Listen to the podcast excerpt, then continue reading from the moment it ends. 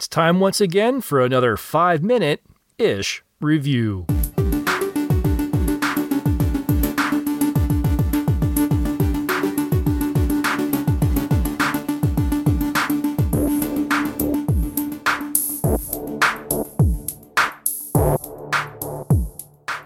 Sheborg, or Sheborg Massacre from 2016.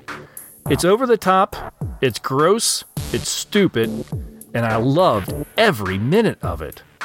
An evil female cyborg crash lands on Earth in an Australian puppy farm.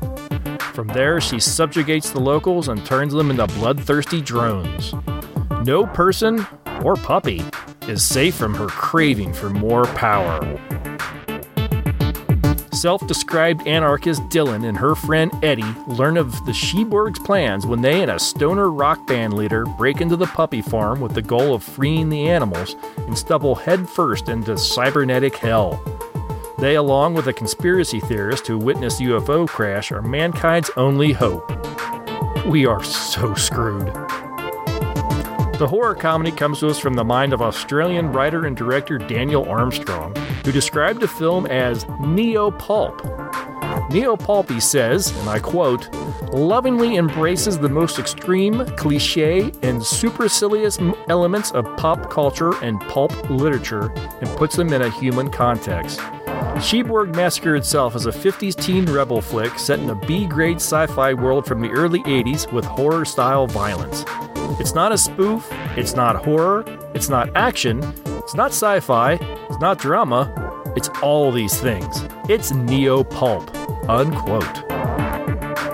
Whatever descriptor you want to put on this movie, preface it with fun. I'll admit that when I first hit play, I did so with the expectation that this would be just another lame directed video sci fi, some film that even Sci Fi Channel rejected. Hey, don't judge me, and yes, maybe I don't read the descriptions closely enough. Almost immediately, I realized that this was not what I was expecting, and I could have not been more happy about being wrong. Don't take my exuberance over the film and thinking it is some sort of hidden masterpiece. It has its flaws. The low budget shows itself at times. There are some questionable CG mixed in with the impressive, and at times excessively disgusting, practical effects, and some of the sets look like they are exactly what they are. There's a lot of, it'll do, but what really pulls this up and over is the acting of the two leads. Whitney Duff and Daisy Masterman as Dylan and Eddie. These two are amazing together. I have no idea if they were friends in real life before appearing in this film, but the two women act as if they've known each other their entire lives. Whether they are out defacing public property, running from their lives from police or cyborgs, or trying to kick each other's ass, they do it with ease. Brilliant performances from both of them. Of course, as good as a pairing as they may be, they also have a very clever script to work from.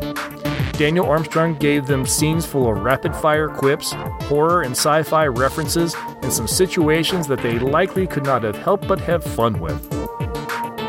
Everyone involved, for that matter, appeared to have understood the ridiculousness and absurdity of it all and fully embraced it. They came to the set with the intention of having a good time, and that is conveyed to the audience. They are having fun, so we can have fun. I'm not going to say that this is a film that everyone will enjoy, but I'll recommend that everyone gives it a try. You may be surprised as I was.